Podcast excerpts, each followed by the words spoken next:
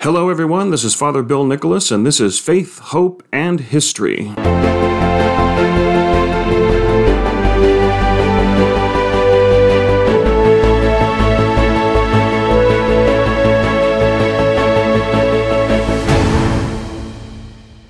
Greetings and welcome, everybody. It is Friday, April 8th, 2022. It was on this day in 1378 that Cardinal Prignano was elected Pope Urban II by conclave, and he would later be deposed and replaced by Robert de Geneve as Clement VII, bringing about the Great Western Schism, which would last uh, on and off for a period of 70 years. On this day in 1852, Commodore Matthew Perry arrived in Hong Kong aboard his flagship Mississippi, and he arrived in Japan to negotiate a trade agreement with the U.S. In 1974, on this day, baseball star Hank Aaron hit his 715th home run in Atlanta, Georgia, beating Babe Ruth's home run record. But this week, folks, uh, I know it's a, just a li- little under two weeks after the annual Academy Awards ceremony, which has been getting a lot of news this year because of the slap heard around the world. Will Smith jumping up on stage and slapping Chris Rock for a comment that he made, which he thought was insensitive to his wife's condition. And I've heard people speak on both sides of the issue, some in favor of Chris Rock, some saying they would have done the same thing as Will Smith did if they felt a joke made fun of their wife. And there are those who pointed out that Chris Rock didn't know that Will Smith's wife had the condition that she had, and you just hear it going on back and forth. Apologies, investigations, resolutions that are forthwith by the Academy of Motion Picture Arts and Sciences, but unfortunately, we're still hearing the news about it, even almost two weeks later, and we're not hearing about some of the good things that happened during the Oscars, not the least of which was the whole presentation for the Oscar for Best Picture. Lady Gaga and Liza Minnelli coming out, and the kindness that Lady Gaga showed to Liza Minnelli, who is showing her age. She's an elder actress and a Hollywood legend, an Academy Award winning actress for Cabaret way back in 1972, I believe it was. And you could see that Liza Minnelli was showing her age a bit. She was a little bit confused, enjoying herself, absolutely enjoying the fact that she was present present this Oscar, but as she herself said, she's not sure what she's supposed to do. And Lady Gaga told her more than once, I've got this, I've got this. And Liza Minnelli affirmed her in that. I know you do. And I thought that was a, such a, a nice exchange, showing the respect that a superstar of today has for an elder star uh, from the early 70s, uh, a, a living Hollywood legend. But unfortunately, the the slap is still dominating the news. And also, we're forgetting the groundbreaking Oscar winning Best Picture. For the first time, a movie about not any other cultural demographic, but a movie about the deaf community, CODA, which means Child of Deaf Adults. And the winner of Best Supporting Actor, a deaf man who gave us thank you in sign language a movie about the experience of the deaf community and hearing speaking children born to deaf parents. I've never seen the movie, but it is notable that that film was honored and that the contributions to our society and to Hollywood that the deaf community has, and this speaking from someone who has hard of hearing in his family.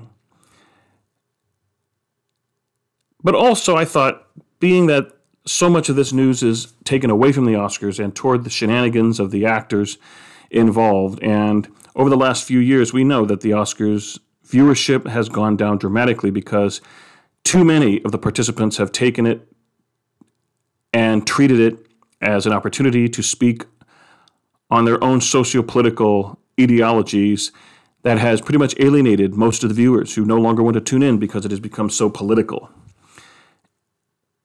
alienating people who don't share those politics and from people who are multimillionaires living in gated communities and mansions who are superstars, lecturing the rest of us on how to live our lives, lecturing the rest of us from a position of moral superiority when we know in many cases that's not the case of these people who presume to lecture the rest of the world. But because it has been so distracting from the movies and the talent that are honored during these ceremonies, I thought for this particular podcast I would mention and share with you my favorite films to have won the Oscar for Best Picture over the years. It would take too long to review all of them that have won Best Picture, but over the years I've seen quite a number of the movies that have won the Oscar for Best Picture, and some of them are truly notable movies, and some of them are legendary, timeless. They have stood the test of time and are still very, very strongly quality viewing even as early as the third winner for Best Picture, and the first that I will mention is the movie that won Best Picture in 1930, All Quiet on the Western Front. In describing that film, I always like to say, long before Saving Private Ryan, we had All Quiet on the Western Front, a movie about a German soldier, a group of German soldiers in World War I that packs a wallop, puts you in the thick of battle without all the graphic violence, but still with the intensity of the experience of war, especially trench warfare and what it does to the idealism of these young men who went off to war. And it has some very memorable and disturbing moments in it that have aged very well for a movie in 1930.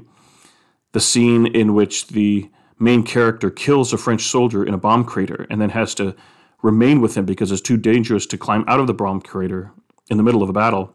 He has to be there as the man slowly dies of his wound, and then in death has such a haunting stare, biting his lower lip and just staring forward to the point that the main character just bursts into a, a monologue of regret, apologizing to the dead body for having killed him.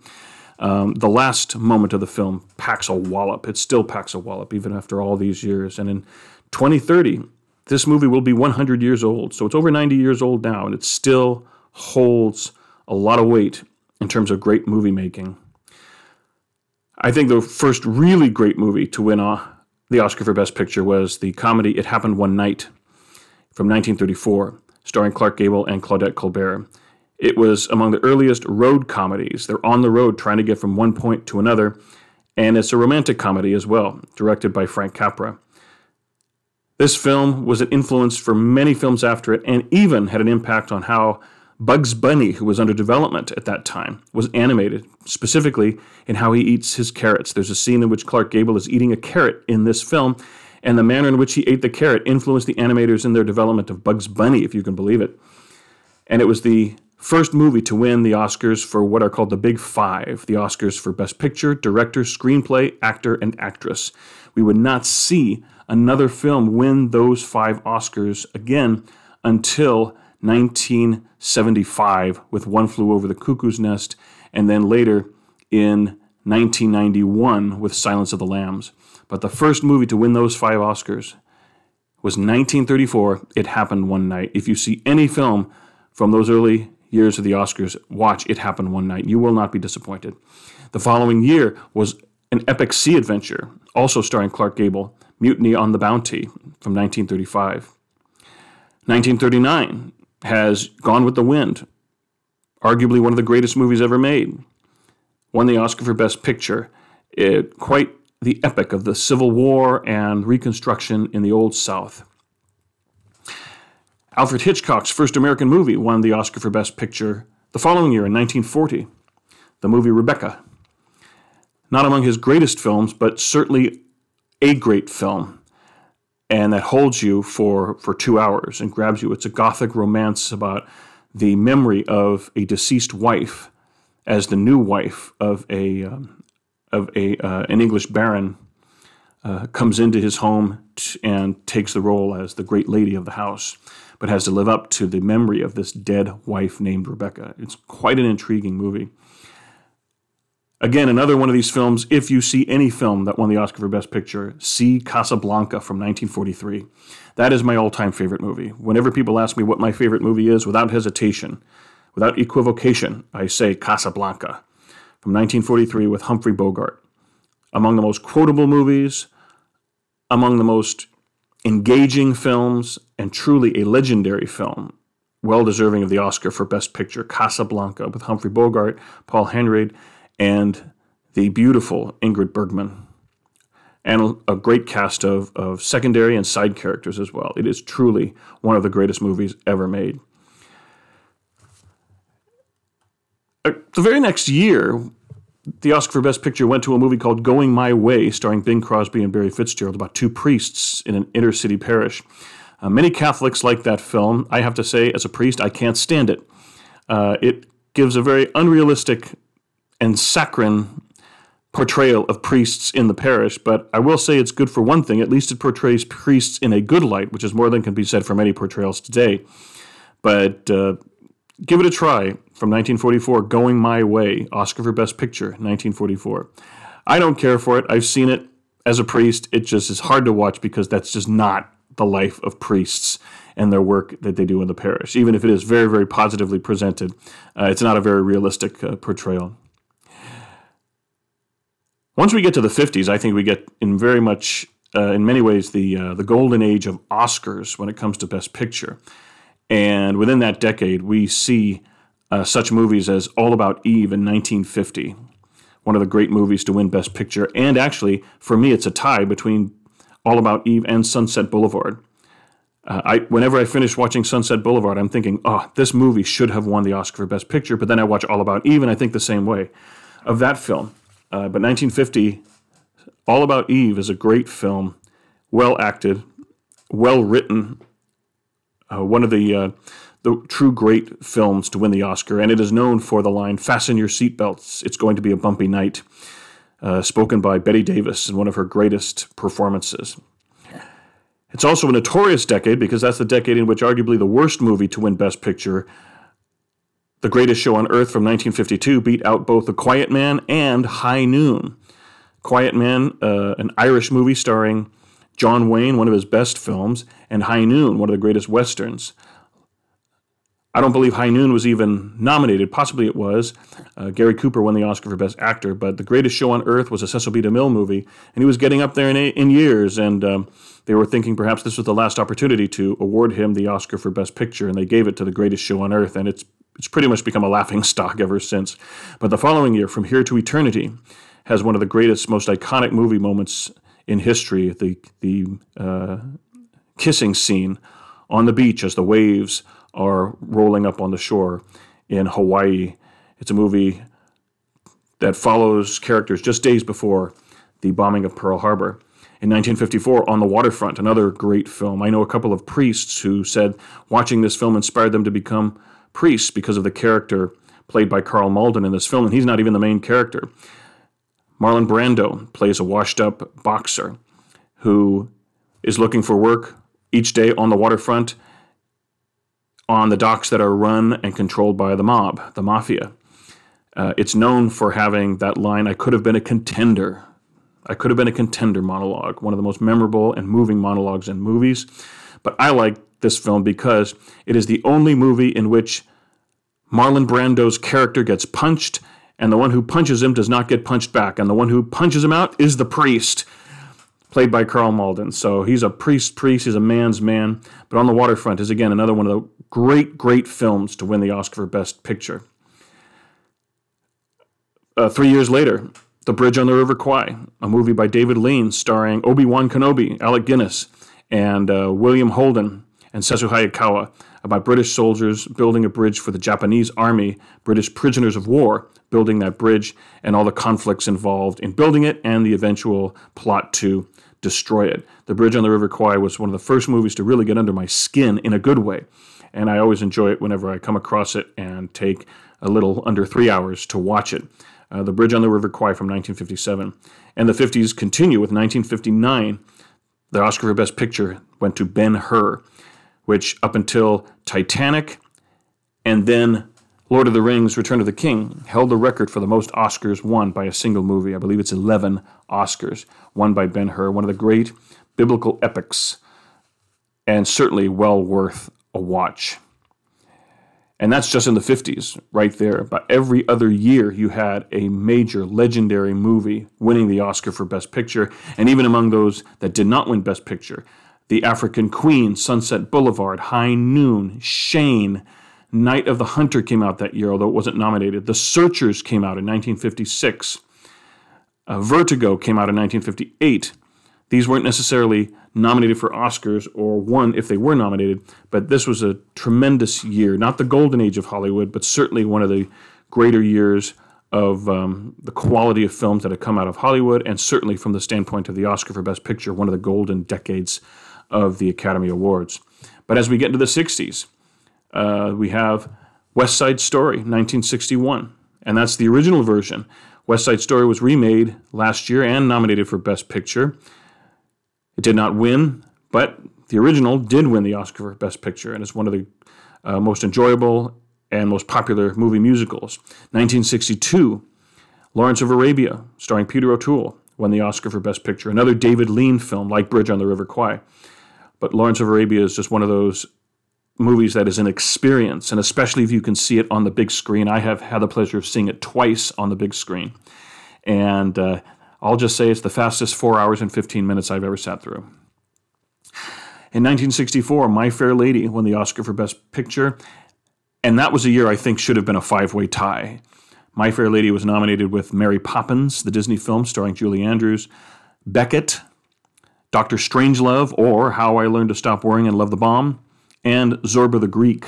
I would say Zorba the Greek was the lesser of those films, but I have known people who have seen Zorba the Greek and they swear by that film. They absolutely love that film. So that year, all five nominees for Best Picture, I think is one of those years that should have been a five way tie. But My Fair Lady was awarded the Oscar for Best Picture, and it is again another truly enjoyable musical starring uh, Audrey Hepburn and Rex Harrison. The following year, another legendary musical, The Sound of Music, in 1965, won the Oscar for Best Picture. And in 1966, it, a different type of movie won. It was a pleasant surprise for me. I had seen this movie. I did not know it had won Best Picture, but I was pleasantly surprised to see that he that it it had. It's a movie about Sir Thomas More called A Man for All Seasons. Now, Thomas More is my personal favorite of the Saints. And so I, I never get tired of watching A Man for All Seasons. Not big on action, but dialogue acting, sets, costumes. It's the story of Thomas More and his fall from grace from the court of Henry VIII because of his loyalty to the church at the time of the Reformation. And in the end, he is martyred for the faith, being beheaded at the behest of his once very good friend, King Henry VIII. In 1967, In the Heat of the Night, starring Sidney Poitier and and Rod Steiger won the Oscar for Best Picture, and it came at a very timely period of the uh, civil rights movement here in the United States, but it's not a movie that preaches to you. You just see the conflict between the southern white sheriff and the northern black detective, both trying to solve a crime that initially they thought the black detective had committed because he was black, and this is the South. Uh, a tremendous film that doesn't preach to you, but you see the growth in the different characters and the attitudes that develop between the two of them. When we get to the 1970s, the films for Best Picture that I enjoy, 1970, the movie Patton, starring George C. Scott, I think is one of the, the great war movies of all time. Uh, 1971, The French Connection, almost a documentary style film, but it was not documentary, but the style was very much like a documentary, and it's starring Gene Hackman, who won the Oscar for Best Actor that year. 1972, of course, The Godfather, with its sequel in 1974, The Godfather Part 2. 1975, as I mentioned, One Flew Over the Cuckoo's Nest was the first movie since It Happened One Night to win the Big Five. 1976, Rocky, the first of the Rocky movies, won the Oscar for Best Picture. And nominated alongside Rocky was the movie Network, another great film to come out of the 70s. I'm a Star Wars fan, so I was still to this day a bit miffed that Star Wars was beaten out by Annie Hall for Best Picture in 1977. But in 1978, The Deer Hunter is a popular film. I did not care for it. I found it a little too intense and also at the same time a bit too preachy. That was the year that Heaven Can Wait, starring Warren Beatty, came out. And uh, I personally think Heaven Can Wait is the better film, but The Deer Hunter is still a classic today about uh, the experience of a group of friends in Vietnam and the aftermath after they come home. In the years ahead, you know, you had some notable films that often won the Oscar for Best Picture over and above films that were either more popular or perhaps um, had more staying power. In 1982, Gandhi beat out Tootsie. In 1981, uh, Chariots of Fire beat out Raiders of the Lost Ark. In 1983, Terms of Endearment beat out The Right Stuff. In all three of those years, I thought the other film uh, was the better film. But in 1984, the movie Amadeus, very controversial among Mozart aficionados, but I particularly enjoy the film Amadeus, and I understand what the movie was doing in the end, where you see that you know how true is this story given the madness of the man who's telling the story? And I think that covers the objections that people have to the historical accuracy of Mozart. But Amadeus is a tremendous morality story about the jealousy of one man for the talent of Wolfgang Amadeus Mozart. Going ahead a few more years, in 1990, Dances with Wolves. Dances with Wolves joined uh, Ordinary People from 1980, in which the director was a an actor turned director for the film and who won the Oscar for Best Director his first time out, and that was Kevin Costner for Dances with Wolves, just as 10 years earlier, Robert Redford won the Oscar for Ordinary People, which also won Best Picture, as did Dances with Wolves. 1991, Silence of the Lambs is the only other film besides One Flew Over the Cuckoo's Nest and It Happened One Night to win the Big Five, and the first horror film to win the Oscar for Best Picture. That was also the year that the first animated movie was nominated for Best Picture, Beauty and the Beast, Disney's Beauty and the Beast. And some might say, isn't it ironic that a family movie such as Beauty and the Beast won out over arguably the most violent film that year? And we would see it again a couple of years later in 1995 when Braveheart beat out Babe, an animated pig movie, live action, you could say, and animated talking pig movie. Uh, and Babe had its fans hoping that would win Best Picture, but Braveheart, the most violent film that year, uh, won. That was a film by Mel Gibson. But backing up a little bit, 1992, Clint Eastwood finally won the Oscar for director and picture for his last Western, Unforgiven. And 1993, Schindler's List, Again, a legendary film, an important film, a very well done film, but a difficult film to watch about the Holocaust and the story of Oskar Schindler and how he responded to the injustices and the atrocities that he saw in his own country of Nazi Germany when it occupied the country of Poland. In 1994, Forrest Gump won the Oscar for Best Picture and is a, is a favorite among, uh, among moviegoers once we get to the later part of the 90s, I think you start seeing a decline in the type of films, although there are some surprises. In 1998, Shakespeare in Love beat out Saving Private Ryan. And in many ways, I kind of have a certain satisfaction that it did. I am no fan, obviously, of the producer Harvey Weinstein and, of course, the his actions that landed him now uh, in jail. Uh, absolutely no excuse, but he was among the first to actually campaign for the Oscars uh, it was a year in which, like the case of Schindler's List, where it was a foregone conclusion that Saving Private Ryan and Steven Spielberg were going to get the Oscar for Best Picture, and these other films were just token nominees. The producers, especially Harvey Weinstein, wasn't going to stand for that. He wasn't going to have his picture just be relegated to the sidelines while a favorite foregone conclusion became the Oscar for Best Picture. And at a big surprise moment when Harrison Ford, who had also presented the Oscar for Best Picture to Spielberg for Schindler's List. Now Harrison Ford was presenting the Oscar for Best Picture, and everyone expected he'd be giving it to Spielberg again for Saving Private Ryan, and he opened the envelope and announced Shakespeare in Love.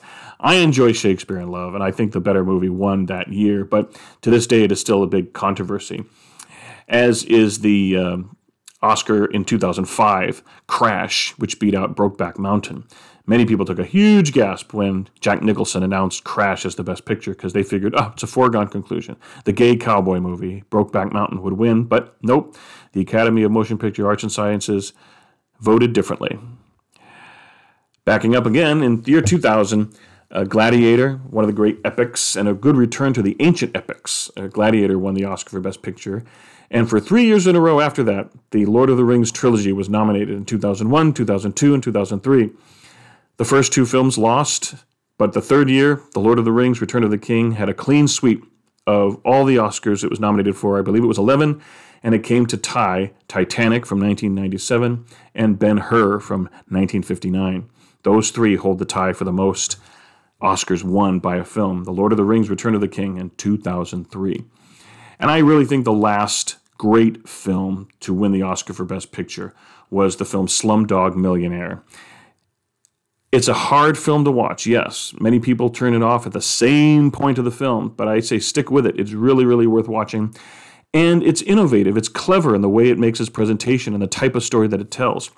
Many people look back to, I believe, uh, 1941 when Citizen Kane lost the Oscar for Best Picture to How Green Was My Valley. Not as many people know of or have even seen How Green Was My Valley, but many people consider Citizen Kane to be the greatest movie ever made.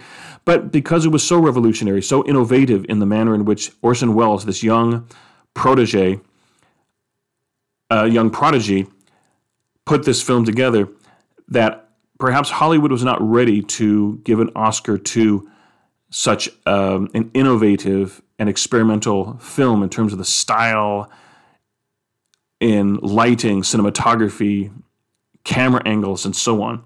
But in 1962, I believe, 1962, they did give it to, excuse me, 1963, they did give it to Tom Jones, which is a comedy that was very cleverly put together in the in the editing and the way the story is told. So the Oscars is not adverse to giving the Oscar for Best Picture to an experimental type film or, or very uniquely constructed film. But Slumdog Millionaire from 2008 won the Oscar that year, and it's a film that grows on you. Again, not an easy movie to watch, but a very satisfying film, especially in its conclusion.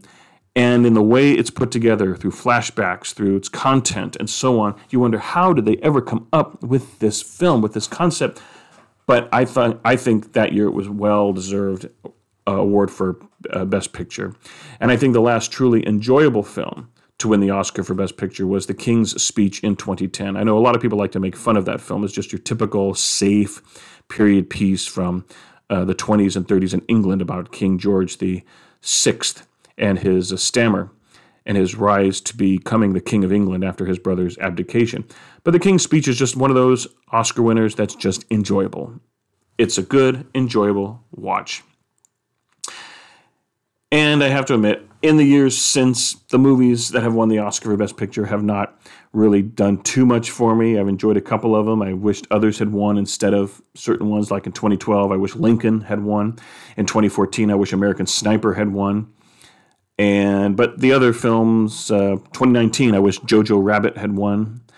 But they really have not been great films. I think there's really been a lull. If the 1950s was the golden age of Oscars and the movies that won the awards, the uh, 2010s, the decade following 2010, was not a good decade for movies and Oscars. But I think we've uh, done this as, as much as we can. I wanted to say a few words about the Oscars. I've always been a movie fan. I haven't always been an Oscars fan, but I think the events of the last couple of weeks have really taken center stage to the movies that were honored, and especially the movie that won the Oscar for Best Picture.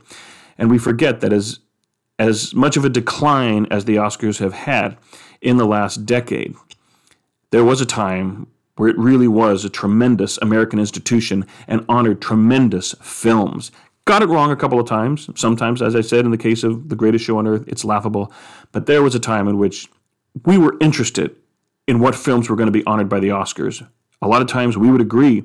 Most of the times we would agree. And other times it would win and we'd go and see it and end up agreeing with the Oscars.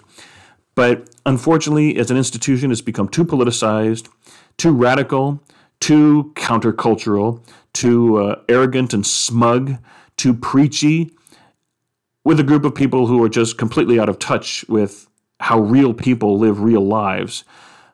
And I think the Oscars could come back and be what it once was. I think Hollywood can come back and be what it once was. No longer making movies that are really all that good. You go as escapism, but they aren't movies that really stand out and really hit you like many of the early films did.